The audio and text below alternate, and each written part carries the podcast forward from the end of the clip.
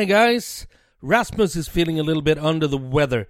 He just got his test back and it's not corona, thankfully, but that means that I'm sitting here all by my lonesome. No worries though.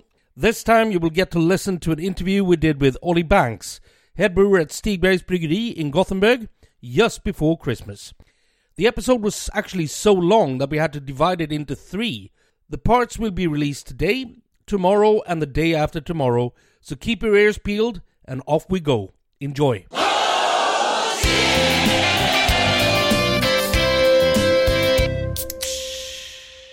Hey guys, and welcome back to the Beer Bubbles podcast. I'm always, of course, joined by CC, I'm here, as always. always. And we are somewhere in Gothenburg right now with a guest. Welcome and introduce yourself. Oh, hello everyone. My name is Oli, uh, and I'm the head brewer for Stigbergets Bryggeri in Gothenburg, which is where we are now in our tap room, about to have some beers. so, Oli, tell us a bit about yourself. Where are you from and how did you end up in this rainy, I hate to say it, but it's the capital of beer in Sweden? Yeah, it is. so I'm originally from Huddersfield, West Yorkshire, uh, in the north of England. I have spent time working at Magic Rock, which is from Huddersfield, and Beavertown in London. So I spent a lot of my time. And then, I mean, where I where I'm from is actually, I checked it, I looked into it. It is more rainy than Gothenburg. So when I moved here, it w- it doesn't seem so bad. It was an upgrade. It was an upgrade, but the the lack of daylight hours in the winter is one thing I'm I have been struggling with. But yeah, so I've done some English based stuff, and now I'm here to do some Swedish based stuff. You know that Swedish people struggle with the the light in the winter as well. So Yeah. it's, it's nothing you're getting used to. no, but at least it's nice in the summer, though, isn't it? When you get them twenty odd hour days. Yeah. Whoa. It's gorgeous outside, and you can um, have. We actually, in the YouTube clip, we tried the uh, iconic, Iconic. 3.5% hazy IPA. Really, really lovely stuff. That's a summer drink. Yes, thank. Well, thank you. I'm glad you liked it, and I mean, more and more, especially well, I, the more I've been in this industry, I, I can. I, there's a, a definite prevalence of alcoholism as well. So it's quite nice. But we all we all enjoy drinking, so it's just quite nice making something that also feels a bit safer. To be honest, because I was, I, you know, I want to drink a lot, but I just don't want to drink, be piling back eight percent IPAs. I want to drink something nice. You'll end up with a short night at least. Well, yeah, if I knew how to stop. But how come you ended up in Sweden? funnily enough, it was when I was in London. I can't exactly remember how it happened, but like, so you know, Spendrups. Yep. Hedda Spendrups, the daughter of the family, ended up living on my sofa for about two months, and so as a result, whenever we had events in Beavertown, Spendrups was our importer. Mm. So we'd always go on events, and because she was is a close friend of mine, Beavertown would always send me. So I'd be going to Sweden a couple of times a year, and then kind of got into the country a lot, and like I kind of got sick of London because like you don't earn that much, and it's so expensive to live there. And then suddenly this job popped up, got in contact, and it was like, oh god, I can I can actually have a standard of living where I'm not like constantly scrabbling for money every. Yeah, that was kind of the reason that I took the plunge. But I mean, I've I've honestly best decision I've made. And Gothenburg, not Stockholm. Yeah, Gothenburg over Stockholm. Sorry, I'm a big big fan of the old of the Glens. I promised myself that I would never move to Stockholm before I moved there. Oh. And now I'm stuck.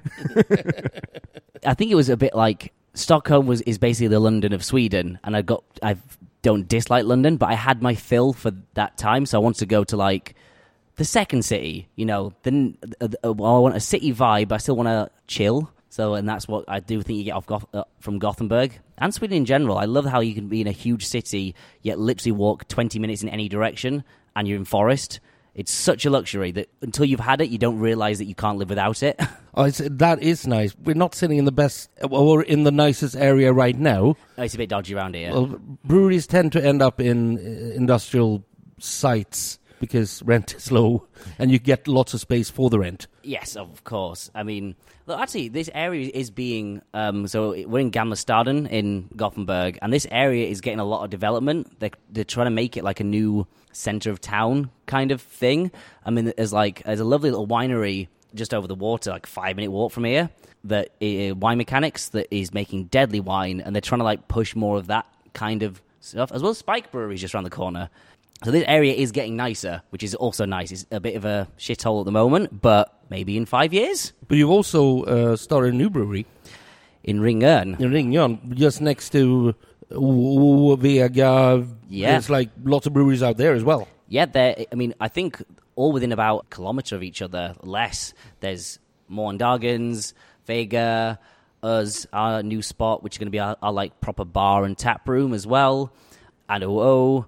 So I think I, mean, I think there's plans even to have like a, a bit of a beer bus kind of thing going to all the breweries across the, on the other side of the water. I mean, I guess it's another part that they're they're trying to get developed and make something of it, which is pretty cool. But here you do more more of the clean stuff.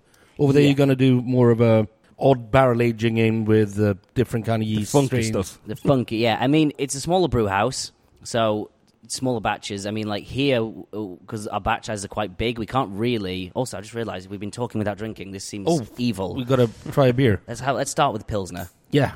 a cheeky folk pilsner Oh. to keep it going, and then I promise. Oh no, we got some more folk, but I'm a I'm a I'm a fiend for the folk. Sorry. An So- episode where Beer Bubbles does not get intoxicated. Oh, there's barrel aged stout coming as well, so I wouldn't worry about that. okay, too intoxicated. So this is called Pils only, or This is just pils, our oh, classic Pilsner. uh, German style Pilsner. And yeah, 3.5 Folk. We sell this out of our original old brewery Okay. at Gamla Varvsgatan at Stigbergstorget. We have like a little Folköl kiosk. So basically, just trying to keep a nice array of different beers. You know, we have a lot of hazy stuff in that, but also Pilsner and some the bottles of interesting stuff as well. We'll get to that, those later. But Let's try it. Well, Skål. cheers.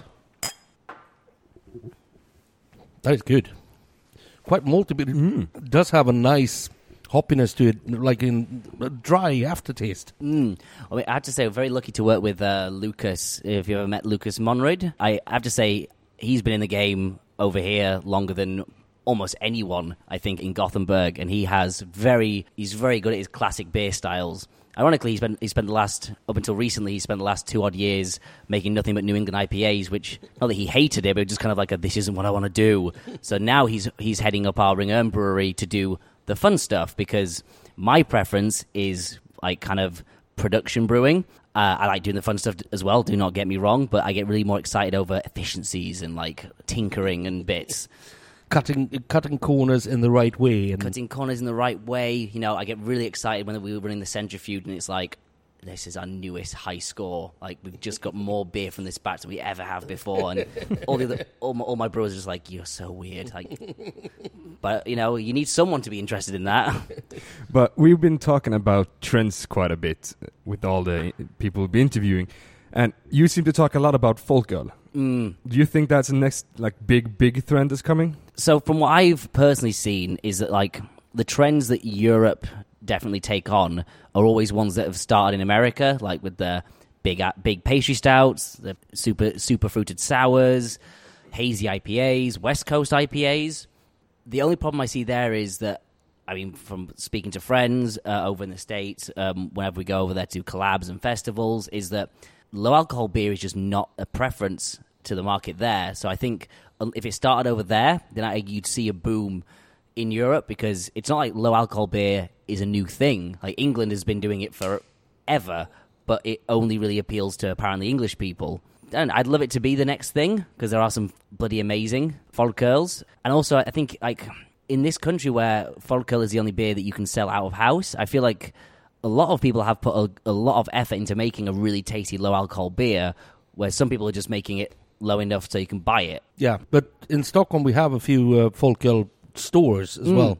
I think there was one opening up and closing down again here in, in Gothenburg. Yeah, the um, the Folköl shop here. I think it was more due to because they get they kept get, running into issues with like uh, they weren't selling f- enough food or something, and they couldn't be a fol- you know it couldn't just be Folköl. They had to be Folköl and other bits, and they weren't selling enough of the other bits. Which it's like we're a Folköl shop. We should be allowed to just sell Folköl. I think is it Ali that does Folk and Friends in Uh, Ali does Folk and Friends, and then you have um, Bottle Shop, where uh, Johan, who was in the last podcast, Yeah, and he does. Uh, he has a laundromat, mat, so you can do your laundry, having a knäckebrödspizza, a hot bread pizza, and a folköl at the same time while you're doing your laundry. you can actually buy a package, two beers, a pizza, and laundry time. Oi, oi. which is kind of cool. You would love that. Yeah. so you have to move to Stockholm now. yeah. I'm here. I'm staying here. I mean, I We think I- tried. that does sound like a bit of me, but the most bit of me ever I've come across was when we do. So every year we go to Portland to do our hop selection, and I came across uh, this place called Guardian Games, basically a big ass warehouse of all nerdy shit, and they had a room where you could like rent Warhammer armies. I will not lie and say that I'm not. That's not my thing because that totally is my thing. And then they had a bar which is only local craft breweries, and Portland, Oregon, as well. If for those who don't know, is like That's massive. that's the mecca of craft beer. I think in the world, it's got some of the best beers I've ever had. And like irritatingly, there was even a brewery there called Freem, who uh, because I, I had this opinion like Americans can't ma- make classic German beer. There's no American brewery that can do a good pilsner. Then I had Freem pilsner. I was like, fuck, fuck, this It's- is I delicious. had just the same experience when I went to Denver, and Mm. every brewer told me to go to Bierstadt Lagerhaus because that's where they went when they were off. And I was like, why? Because they got the best seven minute pour in the world, and the best beer I had in Denver, which is kind of the IPA mecca of the world. Mm. The best beer I had was a lager. it was amazing, and they had a smoked beer, they had a dunkel, they had a Weiss beer, It- all it- of them like really top notch. the Bierstadt is that's the one where they come in the really like the footed glass with a really tall, long. Oh, that's on my bucket list beers. You got to go there. And while you're in uh, Denver, you got to go to Hogshead as well. An English guy who moved over nine years ago who used to work at Timmy Taylor's. oh, Timothy Taylor's. Yep. Okay. Sold. Sold. I will do it. He And- only does real ales. That's it. perfect. I mean, I was a bit, a bit like also in Portland. They had this uh, English themed pub. Uh, our friend Barnaby, he the the old head brewer for Three Floyds. He works with us a bit, kind of on the state side. Mm. Um, he took us to this what he called it an English pub, and I was like, "Oi, I'll be the judge of that." Okay. and again, actually, they had so many cask ales on. And I was like, "Are you going to pour that with or without a sparkler?" And the guy, well, it's lively enough that it doesn't need a sparkler. It's like, "Oh, good answer. You do know your shit." but I'm northern, so it in England, depending on where you're from, sparkler on. Where I where I'm from, Sparkler on up north and in Scotland, and Mhm. Sparkler off if you go down south because have you, no standards. if you got any head on the beer south of England, it's not full. No, bloody. You're supposed to have two, a thumb. Well, maybe not my thumb because it's a little small, but like a good thumb of head, and they want it like with a little wispy line. No, you need head on your beer. Foam is nice. Let's go to something a bit more serious. COVID's hit the world big time, hit Sweden. And how does that affect you guys? Uh, we a little bit kind of up and down. Like we had definitely a a period where I was like, shit, fuck. We we you know we- we're trying to. I mean, after having, I mean, this brewery's only two years old, so obviously we've already been in a bit of a financial down to try and build up and. Yeah, so in a bit of a you know tight spot anyways. When COVID happened and our like, all, our bar and export sales just stopped, and it isn't our main selling platform, so we were a bit like shit, shit. Like if this had happened any other time, the plan would have been, you know what, we just tank, you know, we any money we have, just keep everyone employed, keep ticking over and whatnot. But like it was a bit hard. But fortunately, after about a month of the t- a hard period, system sales spiked, so we could justify everyone being working fully, and we've not had to have any layoffs or anything, which has been like the biggest load off my mind because we've got so many fantastic, amazing people who work here that losing any of them would have been heartbreaking. I understand. It's like it, it's taken a toll on the business, but since Systembolaget is selling quite a lot, or actually selling more than ever, Mm. uh, it's a bit easier for you guys in the brewing side of it. So we're gonna try another beer. You, if you open it, I'll, I'll Kafferäven. Ah, Is it it's it's a sour like- beer with coffee, isn't it? Oh. It is. Per Nordby is kind of an iconic coffee roaster here in Gothenburg. Oh, he is. I mean, deadly good at coffee. I've I very luckily live just around the corner from the roastery, so I spend a lot of times just give him a quick call and be like, "Hey, Per, are you in? I'm going to pick up some beans." So this is actually another. I promise we'll get to strong stuff, but this is another lättöl. Mm? It's two point two point two point two. Yeah. So, but this was just it's a, a Berliner Weiss kind of beer um, with coffee to make something a bit more fruit. We went for like a really lightly roasted, super fruity coffee, and it kind of is it, it's another beer I always like to show off to people because whenever you hear Stig Bay, it's you just think New England IPA, hazy stuff. Amazing haze, West and, Coast. uh, Mawson and stuff like that. Yeah, so this is like beer that is like you know we do other things. Yeah, so uh, it's one I always like to bring out. We're, we're just doing another. We've just done another collab with him uh, where we actually took so another sour, low alcohol again, but it was with Cascara. You know the coffee cherries before they've been roasted. Oh yeah, mm. And I wish I had some cans here, but they're all at the other brewery. But oh, that's amazing, honestly. let's try it. Cheers. Cheers. Go on. It's a mind fuck. Sorry, because it's it's sour, but it's not sour in a way coffee can be sour when you when Mm. it's like over roasted or or it's been standing too long. It's it's just a fresh sourness. It's lovely. And the coffee stays behind for quite a bit. Yeah, it, it's almost like having a cold, a slightly sour cold brew. I was I was chuffed with, with how this came out, and like I got to say, it's not a beer I think that'll appear to, appeal to everyone. But that's like kind of the whole point of the Ringön beers is that they're supposed to be small, one-off batches that you might go, oh, okay, that was that was that happened, or you might go, what is this? I want more, and And some people go, that is not my thing at all. no, and everyone's entitled to their own opinion. That's fine, but Actually, that is very much my thing. I must say, uh, I like it a lot, but I can understand if people don't. But that's just better because then I can have more. Yes, Yeah, there'll be more for me. Mm.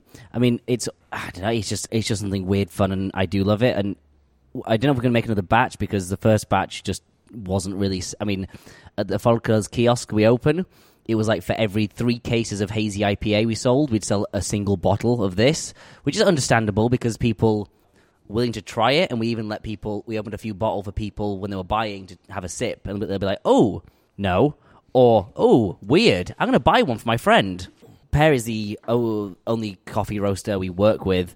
One, he's he's really close, and he's so good when it comes to like Trouble Sleep, our core range imperial stout with coffee. Every batch he comes over and tastes the beer before we have the coffee and goes, "Oh, I know which one goes in this." So the coffee is actually a little different every time because as, as much as we try to keep the batch the same each time, he's always like, "I know the right thing for this batch."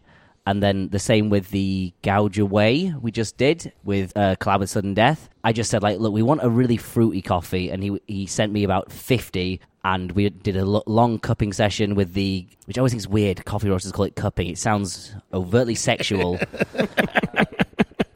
but we had a cupping session with.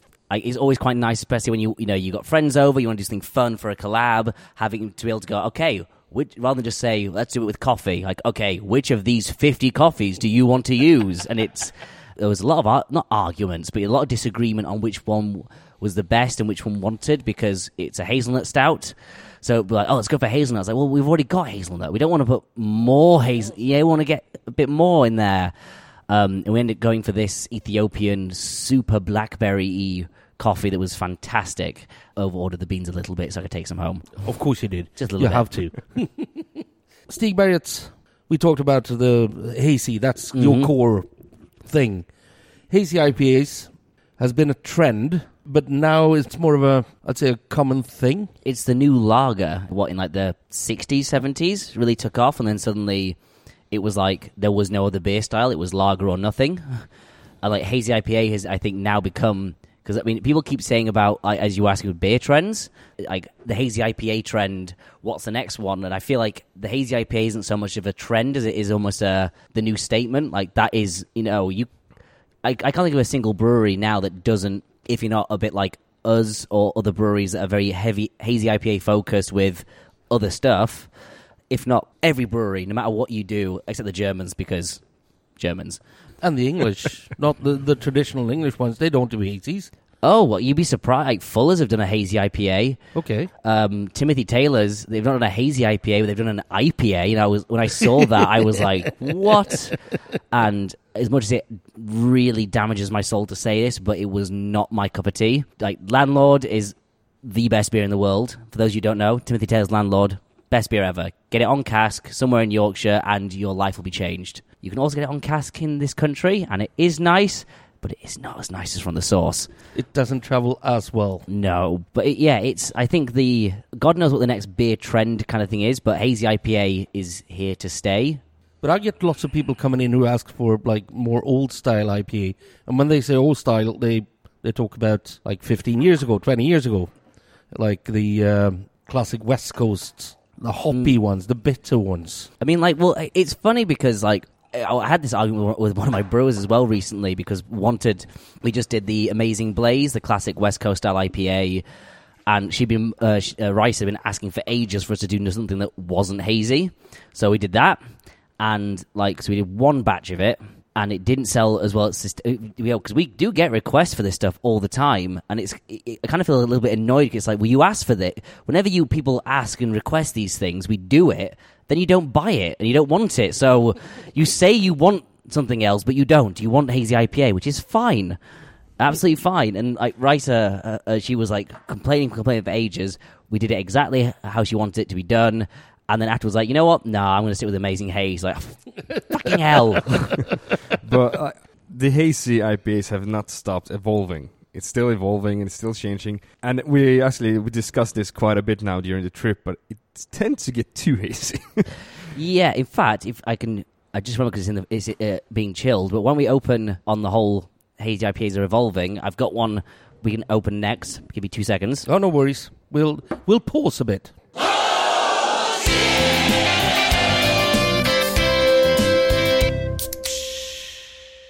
That was it for episode one of our visit to Stigberg's Brewery. If you want to see Oli as well, you can check out our YouTube channel. Otherwise, stay tuned for more tomorrow. And hey, drink better beer.